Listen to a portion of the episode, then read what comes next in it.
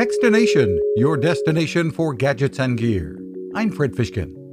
This is National Teen Driver Safety Week, and it comes at a time when statistics show there was a sharp increase in traffic deaths last year.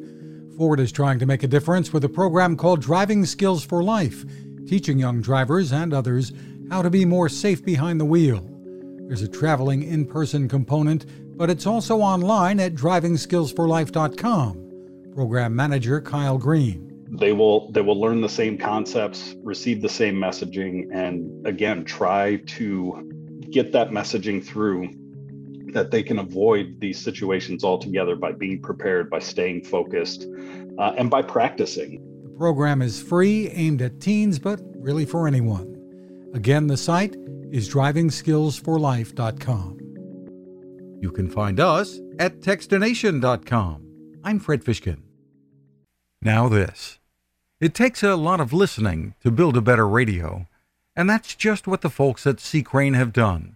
Bob Crane and his crew, nestled among the rivers and tallest trees in the world in Fortuna, California, have made a habit of listening to their customers. And that's just what they've done in building the CC Skywave SSB, the Swiss Army knife of portable radios. For everyday listening to AM or FM in the yard or patio or on the nightstand without having to drain a mobile phone battery, it's a great companion. But it is also a companion equipped for NOAA weather information and alerts that can be life saving. You can listen to FEMA and Coast Guard transmissions too.